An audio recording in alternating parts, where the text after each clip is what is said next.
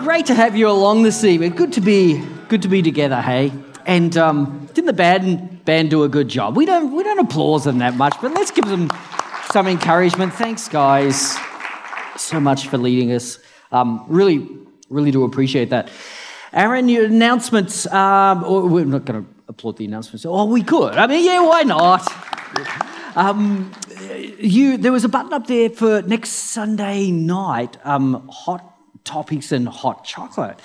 Awesome, hey? Well, the hot chocolate is, well, that's pretty self explanatory.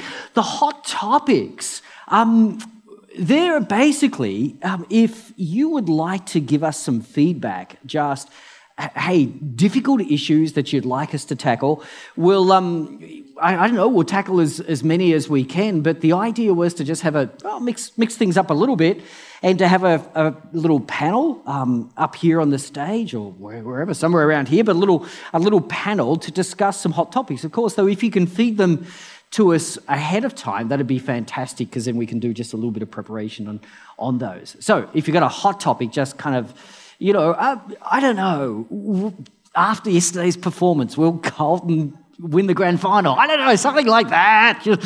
Um, is it mathematically possible? Uh, just any, any uh, it's not. Dang. Oh, well, 20, 20, 20. Okay. any season for Carlton is preseason. Um, but. Uh, yeah, unfortunately. But if you've got a hot topic and you'd like us to address it, um, just, just write it down. Don't even have to put your name to it. Um, hand it to a staff member We'd love to have a little bit of a look at it, and if we think we know the answer, we'll, we'll tell you next week. We don't talk about it next week, you obviously didn't know the answer. Um, so, yeah, uh, that'll be, that's, that's next Sunday. Um, so that, that should be good. Hey, Heavenly Father, thank you so much for just the um, opportunity to worship together, to, to use our, our voices to accompany the, the music and the singing just join our hearts together in, in praise, just singing out truth, truth that touches the heart and speaks to the mind. It's good to do. You designed us for it. I really believe that. And there's, there's a special way in which, as we engage in that, something, something beautiful happens deep within us. And, and we pray that you'd continue that deep work now as we open up your word together. Come, Holy Spirit, now. Speak to us through your word. Minister to each and every one of us. I know there's something here for everyone to learn. So, so help us to just have willing hearts, open, open hearts to whatever it is that you might have to say. We ask this in your precious name, Jesus, and thank you so much. Amen. We had a little prayer time, which, by the way, you're always welcome to, to join us. It's usually from around quarter past four to quarter to five um, in that back room. And, and Ollie mentioned the verse uh, today better is one day in the courts than a, than a thousand elsewhere. And wow, how the, how the psalmist was, was caught up in that, that thought. Now, more likely than not, you could, you could picture the psalmist back then walking around Solomon's temple, various courtyards the courtyard for the Gentiles and then the women, and this massive, massive temple the, the courtyard then for, for the men, um, Jews, and, and then the, the priestly courtyard, and then beyond that again, the, the Holy of Holies. And, and maybe it was in just delighting himself, walking around the various courtyards and so forth, just, just enjoying a, such a place and thinking, I wonder if this is like an image, like a snapshot, a little bit like what heaven would be like. I wonder if, I wonder if heaven and, and God's, God's temple there, God's, God's real house in the heavenlies is, is, is a bit like this. I mean, we know that He has, has come to dwell amongst us and, and the Ark of the Covenant, as it were, was pictured the throne of God. And so there He was there. But, but, but yet, yet there was another sense in which there was so much more. And I wondered if, I wonder if the earthly temple and courtyards was perhaps what the psalmist may have pictured when he said, Better is just one day in your court, in your presence here than a thousand, a thousand elsewhere. Well, moving on from another temple, from Solomon's temple to Herod's temple, Jesus had spent some days there in the, the courtyards of this particular temple. This was an interesting one because, as we said a few weeks ago, you had the, so it was a massive, like a picture about 900 meters by 900 meters, splendid, beautiful, pristine white marble. I mean, the temple was amazing, big gold plates on it. When the sun rose, it hit those gold plates, and all around Jerusalem, you would see this. I mean, it was, it was amazing. I said, and it was a throwaway throwaway line, but you know, I reckon it's probably true in terms of just area. It makes the um, Parthenon at the Acropolis in Athens probably look like a garden shed. This temple was incredible. And you can imagine walking around it just feeling so, oh, it's like Westfield. You know, you could just imagine the awe and the wonder. And just feeling like, wow, this is incredible. The courtyard, the general courtyard, the, the courtyard for the Gentiles, for the women, for the men, for the priests, and then the Holy of Holies, and then rip past, you know, open the curtain, and there's nothing in there. There is no ark. The presence of God was never said to have fallen upon this temple like it had fallen upon the last. So, where was God? Better is one day in your courts than a thousand elsewhere. But where's God? He was out in the courtyards. Jesus said to Philip on one occasion, Philip, don't you understand? If you've seen me, you've seen the Father. It wasn't behind the, it wasn't behind the curtains in the Holy of Holies that you would find God. There was no throne for him to be enthroned upon. He was out there actually in the courtyards, mingling with people and teaching. So imagine the audacity of the Pharisees and the Herodians in the passage we're about to look at when they come to him with a trick question. this was another episode in, in a number of attacks on the authority of Jesus. By whose authority are you doing this? Why was it such a big deal about Jesus' authority? Why, why is it being undermined like this? Quite simply because if it could be proven that Jesus was only acting out on human authority, then you can totally dismiss his claims. You can dismiss Jesus. You can dismiss his ministry. You can dismiss everything.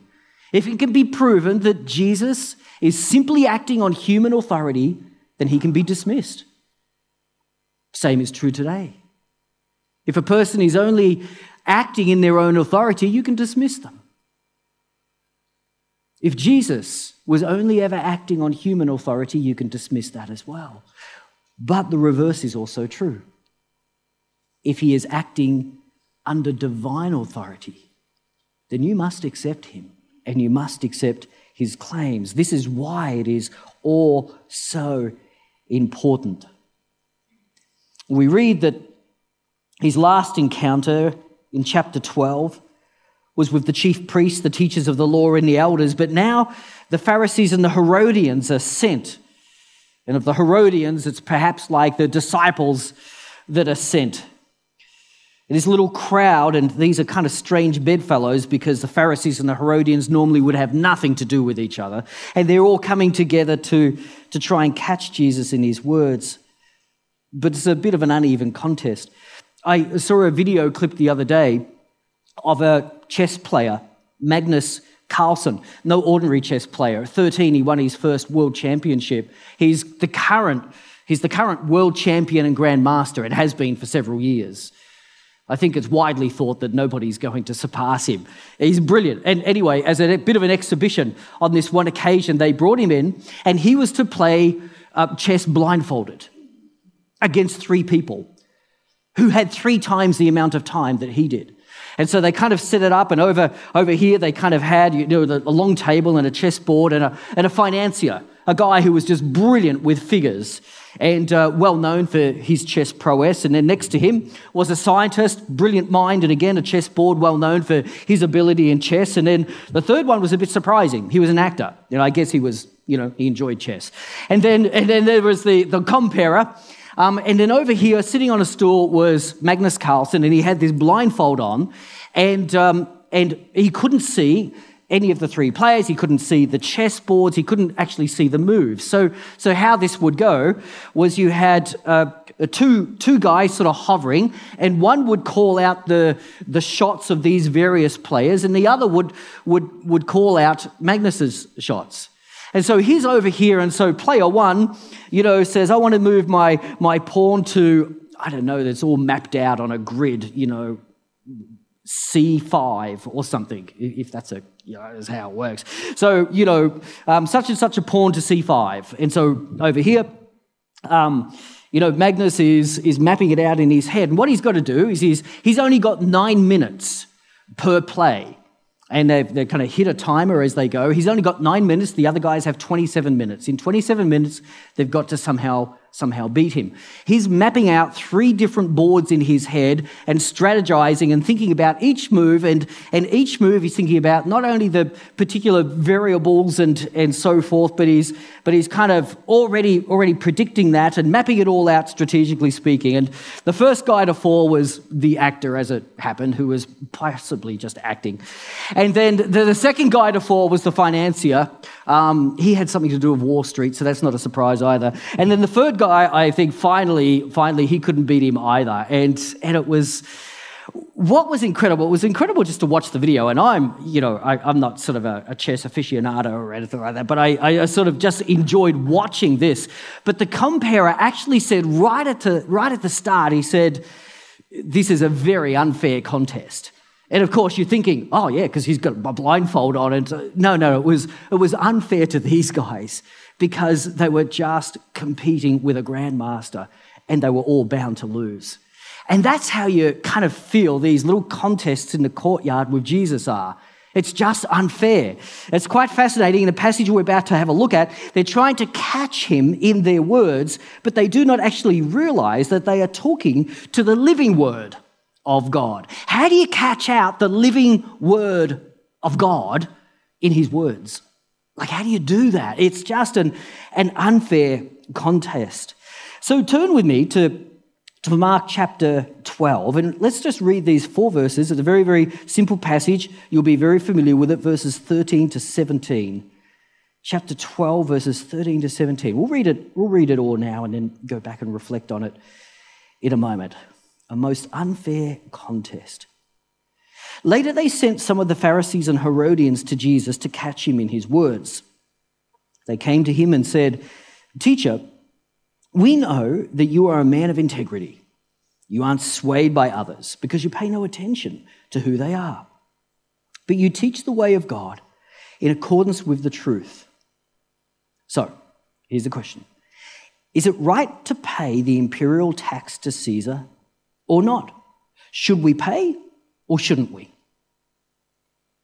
But Jesus knew their hypocrisy. Why are you trying to trap me? He asked. Bring me a denarius and let me look at it. They brought the coin, and he asked them, Whose image is this? And whose inscription? Caesar's, they replied. Then Jesus said to them, Give back to Caesar what is Caesar's, and to God what is God's and they were amazed at him. The plot here is, is very simple a trick question veiled in flattery. The, the imperial tax is not an ordinary tax. If you were a Roman citizen, you didn't have to pay this tax. So you would only pay this tax if you were a foreigner subject to the rule of Rome. In other words, you are a conquered person. And for that, I'm going to tax you. And so there's a sense in paying the imperial tax in which it kind of is, all right, yes, I am subject to your rule. and so within, within Jewish thought, there were, there were a number of different attitudes towards this. The zealots, of course, were no, don't pay the tax we're subject to nobody but God. The Pharisees, well, we're subject to nobody but God, but I guess you got to pay the tax. And the Herodians, pay the tax, keep the peace, we've got it good. You know, and so that's kind of the different attitudes that, that there would have, been, would have been present. And as I say, that's why it's a little bit strange for the Pharisees and the Herodians to, to join together in this. The flattery that might be to counter, I don't know, I've wondered this, it might be to counter the tact that Jesus used in chapter 11, verse 29, where he says, I'll answer your question if you'll answer my question. And because they couldn't answer it, he never answered theirs. Although he does go on and tell them what the answer should have been with the parable of the tenants. But, but this may have been, the flattery may have been a way to kind of try and, you know, get around the question with a, you know, I'll answer your question with a question type tactic to kind of force a response. Why? Because they really thought they had him here. The crowd would have been divided on this issue and there would have been strong feelings. Whichever answer Jesus gave, he couldn't please everyone. So they make a point of saying, but you don't try to please man, do you? You, you just tell the truth and try to, try to please God. So they kind of, you know, are just baiting and setting this up. How is he going to answer? And yet, as I say, it's quite an unfair fair contest. And as always, I guess the question should we, should we pay should we pay the tax? Of course, it was, it was a bit divisive then, and it's easy to just separate ourselves out from biblical times to now and, and kind of say, wow, that was, that was a tricky question then. We sure know what to do. But, but it's a good question to ask ourselves as well today. Because behind the question, should we pay the tax, is another question. It's should we recognize the authority? Should we recognize the authorities that are over us? Do you think, as Australians, that's ever worth kind of considering from time to time? I mean, we worldwide have a reputation for being very egalitarian and not that great with authority. And I guess there can be times where, you know, even in civil matters, we might vote at a state election or a federal election and we might not like the result. But what's our attitude after that? Do we say, well, that didn't go the way I liked. I didn't vote for him. I don't recognize that particular premier, or I don't recognize that particular prime minister. How do you reckon that's going to go for you at tax time? but maybe we don't feel particularly sympathetic towards their policies and so forth. So at tax time, if we can leverage things just a little bit in our favor, because frankly, I actually don't like the government spending would we do it? That's a good question always to ask, isn't it? It's a question of authority, not just giving, not just paying taxes, but it's a question of do we recognize the authorities that have been placed, are place over us?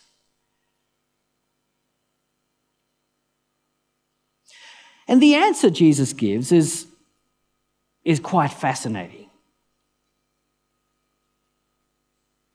I guess, in one sense, in referring, in calling for a coin and, and referring to the, the image that is upon the coin, Jesus makes the point that where the image is, it reflects ownership. It does reflect authority. He sees through the flattery, and so in that sense, there is, there is no contest whatsoever. He asks the question whose image and whose inscription is upon this denarius? And, and, and it's a, this silver coin actually had a picture of Caesar on one side with the inscription of him as the high priest. And it had him dressed in a high priestly robe and, and with a crown on his head, a diadem. And, and I guess I guess it could have been quite insulting to the Jews who kind of say, well, he's not our high priest. And yet, holding that coin, Jesus asks whose image is on it, whose inscription. And he recognizes that authority. One of the interesting things, I, I guess, about authority is you might wonder, huh, where, funnily enough, where does authority come from? When, when is it introduced? Is it actually introduced after the fall, when everything goes wrong, does God then introduce authority on, you know, in earthly matters because, well, it's all gone to pot? Actually, no. Authority is actually introduced earlier than that, Genesis 1:26. God gives responsibility and authority to all peoples to steward well his creation. And then in verse 27, he then reflects that we have been made in the image of God, and therefore, as God has authority and we are made in his image, we are reflecting the image of God when we exercise authority. Isn't that interesting? It's like God actually delegates, I'm going to make you in my image. And well, actually, part of part of my image is the fact that I have authority over all things. If you were to be made in my image, then you too are to have authority over something. I give you authority to steward my creation well. And you'll do it best when you do it in my image.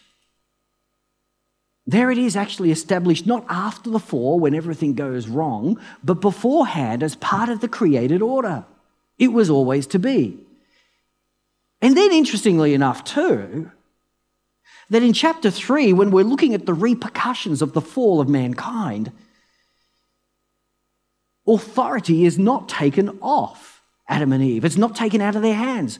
You know how it is somebody's helping you out with a task, you give them some authority, and they, they misuse it in some way, what's your temptation? Is to say, well, I'm going to take that authority off you then, right? You would have thought that maybe this was the time that God would say, Oh, Adam, Eve, you really spoiled that one. no more authority. There are repercussions from the fall, but taking authority away from them is not one of them. In fact, the repercussions have to do with no, you still have the same responsibility to steward creation. Well, you have similar authority to what you have. You've now lost my image, so you're not going to be able to do it in my power. You're going to have to do it in yours. The main thing that changes is that all creation is now going to be in rebellion against you. It's now going to be a really tough job. So they still have authority, and responsibility to steward creation, but it is in rebellion against them. And it's going to be a very, very tough gig because they can't do it in the same power, having lost the image of God. But authority is established very early on in Scripture as a, as a pretty much a enduring principle. And it goes all throughout the Old Testament, New Testament, and it is still something that, that Jesus acknowledges here, even of a, of a pagan civil ruler who sets himself up as a high priest. And yet Jesus astoundingly says, Render to Caesar that which is Caesar's. Then he goes on and says, of course, and give to God that which is, which is God's. Give to Caesar what belongs to Caesar, and give to God what belongs to God. They were amazed at the reply. We've got to be careful, probably, in trying to understand okay, well, what's the application of that today? What, what does that mean? Probably got to be careful to not thinking that this is dividing things up, which is frankly the way that we often think in Christian circles. Ah, give to Caesar what is Caesar's. Okay, divide, cut off a portion, that's 10%.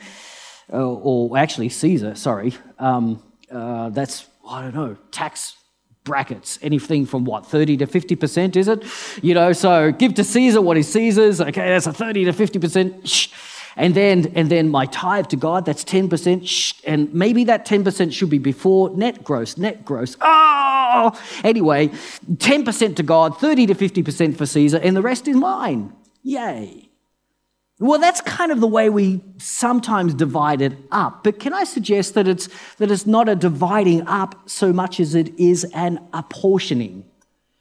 Think fraction instead of division, perhaps, if, if that helps. It's a, it's a little bit like saying it all belongs to God, but, but God is happy to apportion a certain amount to a civil authority.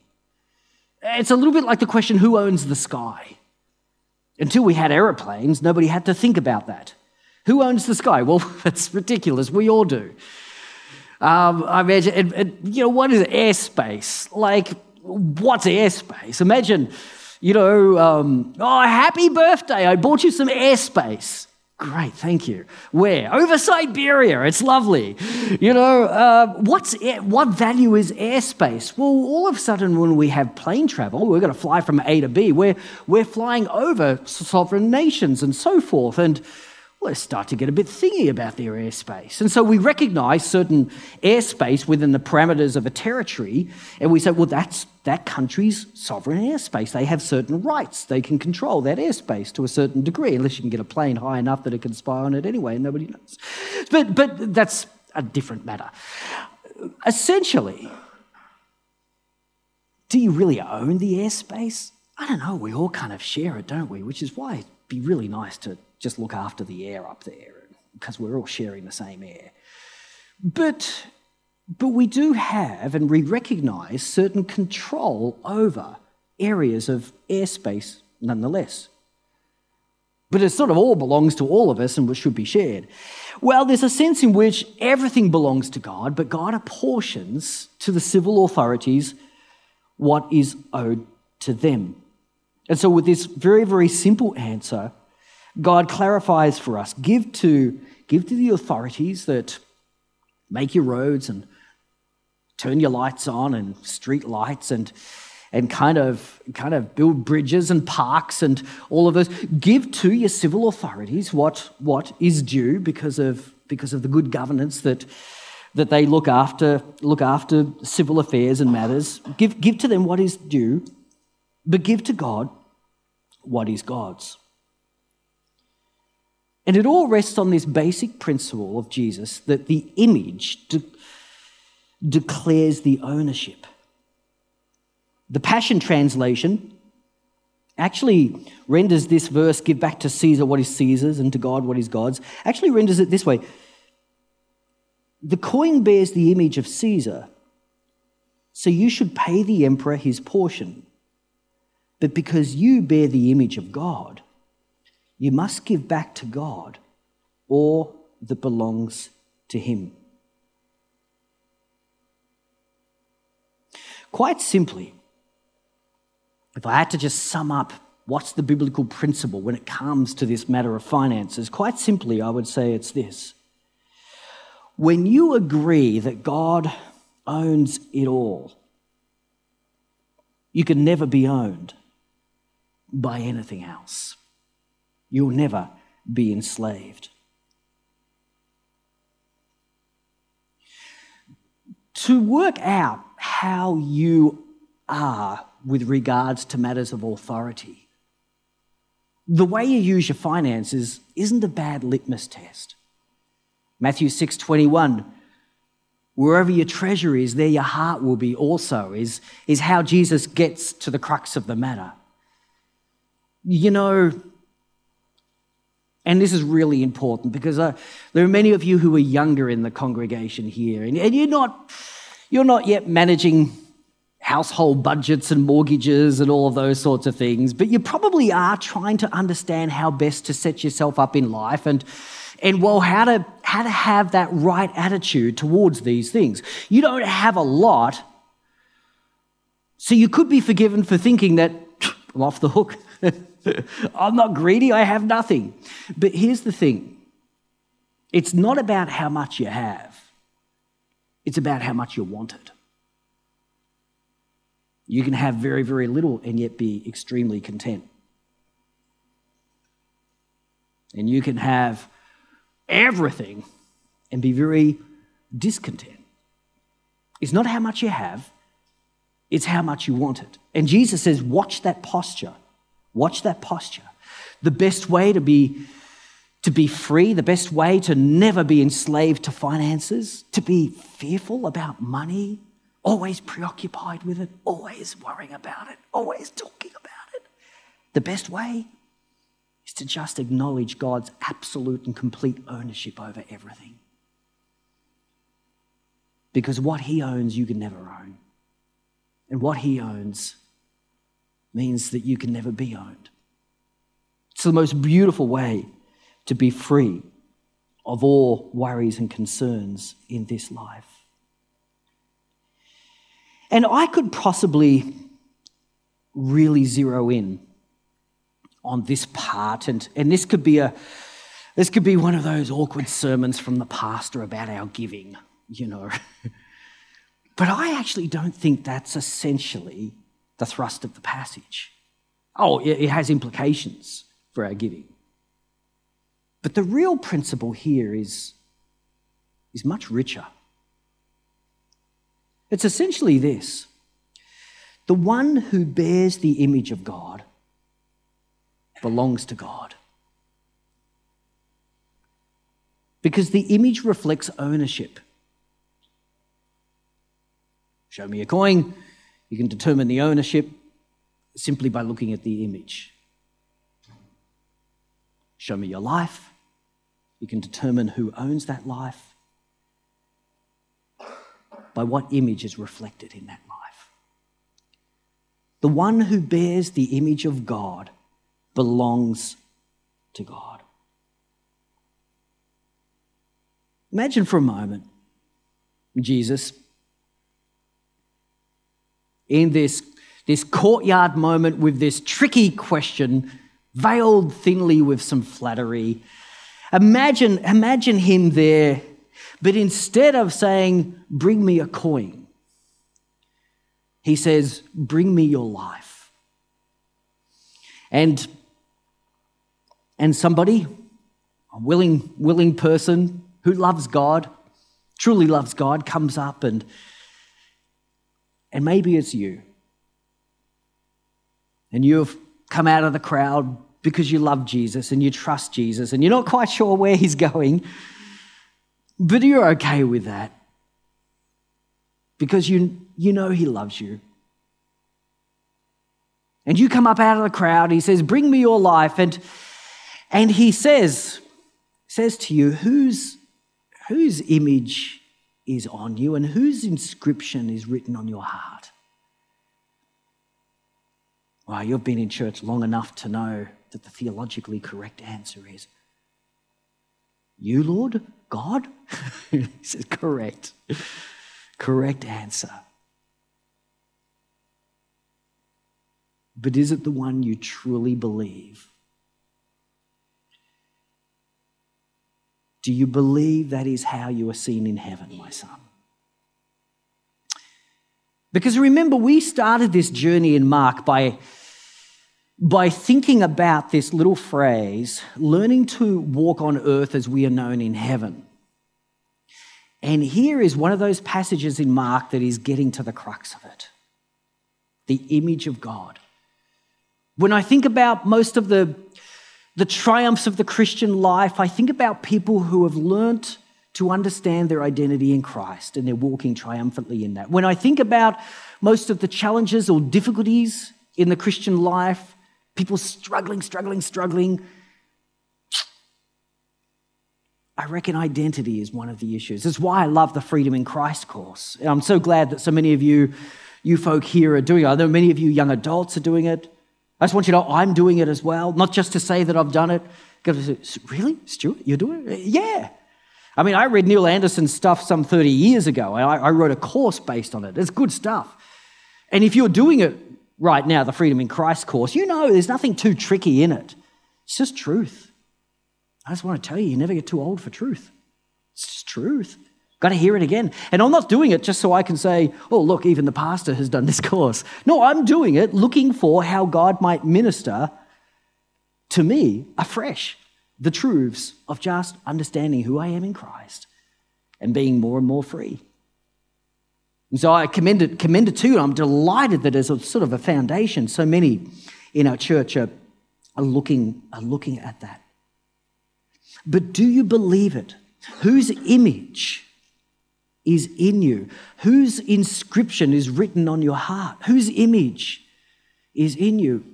Uh, where could we, so many places we could go. John 17, 22, Jesus in his high priestly prayer, I pray, Heavenly Father, that, well, no, it's a declaration. I have given to them, speaking of the disciples, the glory that you gave me. You gave me your glory. I have given that glory to them. I have given them the glory that you gave me. Your glory, your character, your, your image in me is now in them. Colossians 1:27 this mystery revealed of the gospel Christ in you the hope of glory Jesus Christ actually resident within you the image of God restored to you a question again Whose image is in you? You can truly say, based on scripture, yours, God. Your image is truly in me. Whose inscription is on your heart? What about Romans 1 6? You have been called to belong to Jesus Christ. Called to belong to Jesus Christ. You belong to Jesus Christ. His name is written on your heart. Called to belong to Jesus Christ. So you can answer that question, not just theologically, you, God. You, can answer that question with confidence, you, God. Your image is in me. Your inscription is on my heart. I belong to you.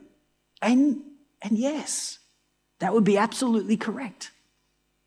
And part of, part of what I think we've got to do more and more is, is not only understanding that that is true, but learning to, to walk in that. To walk in that. Who has a coin with them tonight? We don't carry coins around very often, do we? Anyone got a coin in their pocket? I've got a coin. Oh, oh, Ollie, why don't you bring that out? You, sorry, I, I should have caught that. Come, come on out and I'll ask you some questions about your coin. That's a nice one. I only got 20 cents this morning. That's a buck. Cool. Third of a way to a coffee there. Tell me, Hadassah or Ollie, whose, whose image is on the coin there? this morning, Blair tried to convince the congregation it was my image. Which is kind of really freaky, huh? Who's, who have we got there? Queen Elizabeth II. Happy birthday, Queen Elizabeth. Yeah. yes. But this isn't all about her birthday. So okay, it's the it's the Queen's image. And what, what value is is on that? Well, I, I kind of gave that away, didn't I? Yeah, one one, one dollar. One dollar is the value. Okay. Whose image is on this man? God's. Yeah. And If you flip, flip him around, imagine, imagine a cross there. What's the value on this man? Priceless, infinite. For God so loved Ollie Crispin. You see the cross, he sent his one and only son. The Son of God gave his life for Ollie. Maybe Ollie, now you can ask that of Hadassah. What, whose, whose image is Hadassah made in? God's image.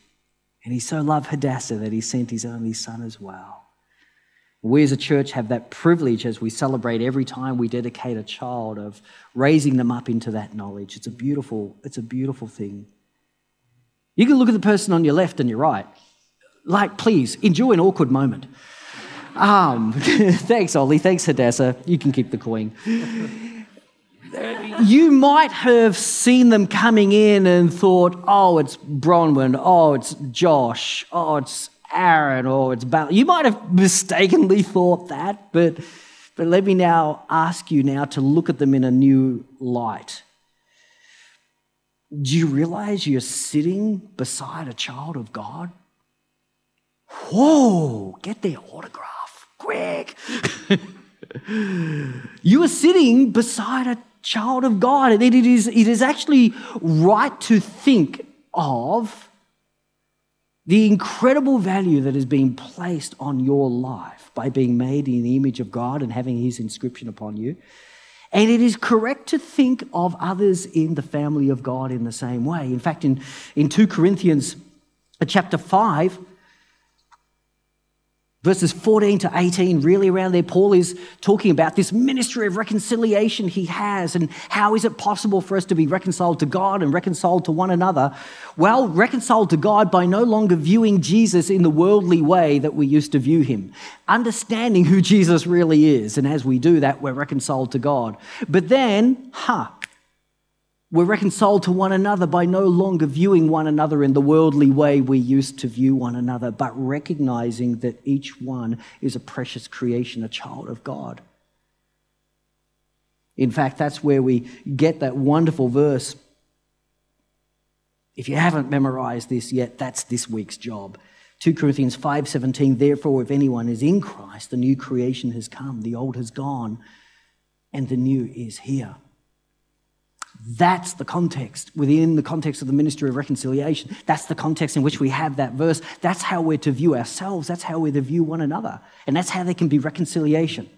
It's a beautiful, it's a beautiful thing. And so understanding the power of the image of God upon you and upon one another is a powerful tool for walking as you are known in heaven and for enabling others to walk that walk as well. That's how we encourage each, each other to do the same. The one who bears the image of God belongs to God.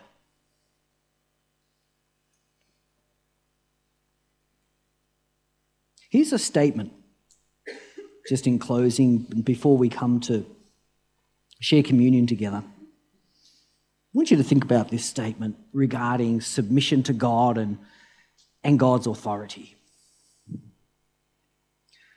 I come under the authority of the Lord God Almighty. Now, you can actually say that in two different ways, or at least two, two that I can think of. You can say that as a prayer of submission, you know, a prayer of surrender, if you like. I come under the authority of the Lord God Almighty. But then there's a beautiful release and freedom in that, and a recognition of what that means. So that it can also be equally not just a prayer of surrender, but a prayer of praise. I come under the authority of the Lord God Almighty. It's a little bit like this one, too. Everything I have belongs to you, Lord. Everything I have belongs to you, Lord. My future is in your hands, God. My future is in your hands, God my well being. I give it to you. My well being, I've given it to you. You see how, how that prayer of surrender becomes a prayer of praise. See how handing things over to God all of a sudden delivers you and gives you great freedom.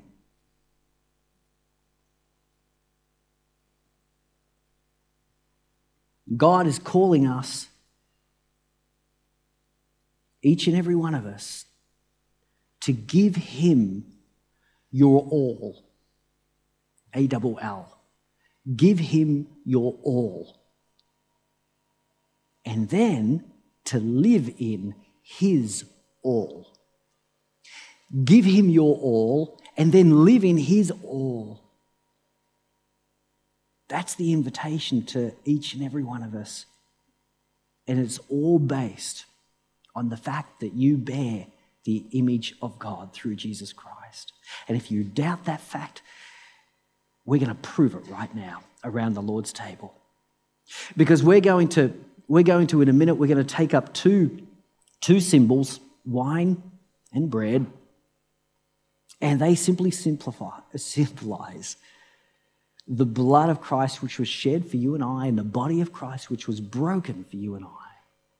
Two symbols that testify to the fact that your sins have been forgiven, they have been atoned for, and you now have a new life in Jesus Christ. You bear his image, you do. Let's pray together, shall we? And then we'll, we'll come around the table. Lord Jesus, this is a profound truth, and I realize that it is very easy for us to talk about in one sense at a distance. But it is a profound truth which we need your spirit to testify to our spirit that we truly are sons and daughters of the living God. This is where we need that, that work of your spirit. And, and if tonight you're sitting there and you're struggling, you're hearing my words, but you're just struggling to take in the truth of it, that's, I, I understand that. And you might even want to just offer up a very simple prayer. Father, I want to believe that I am made in your image.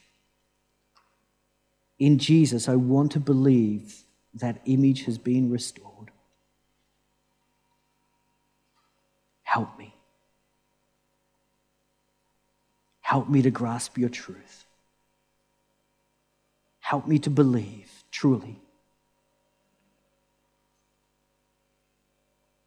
that in Jesus, I now stand right with you.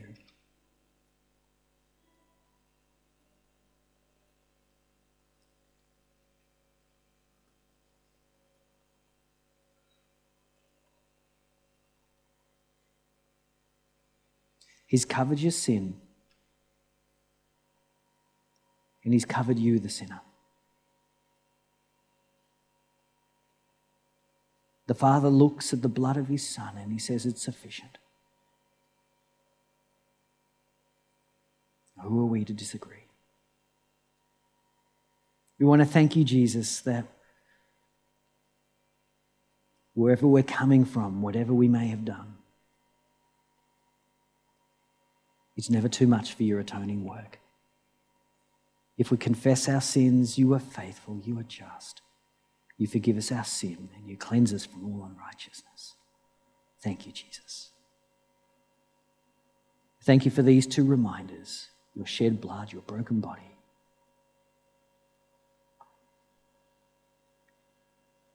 That you have us covered. And as we place our trust in you, you have indeed restored your image within us. We praise you.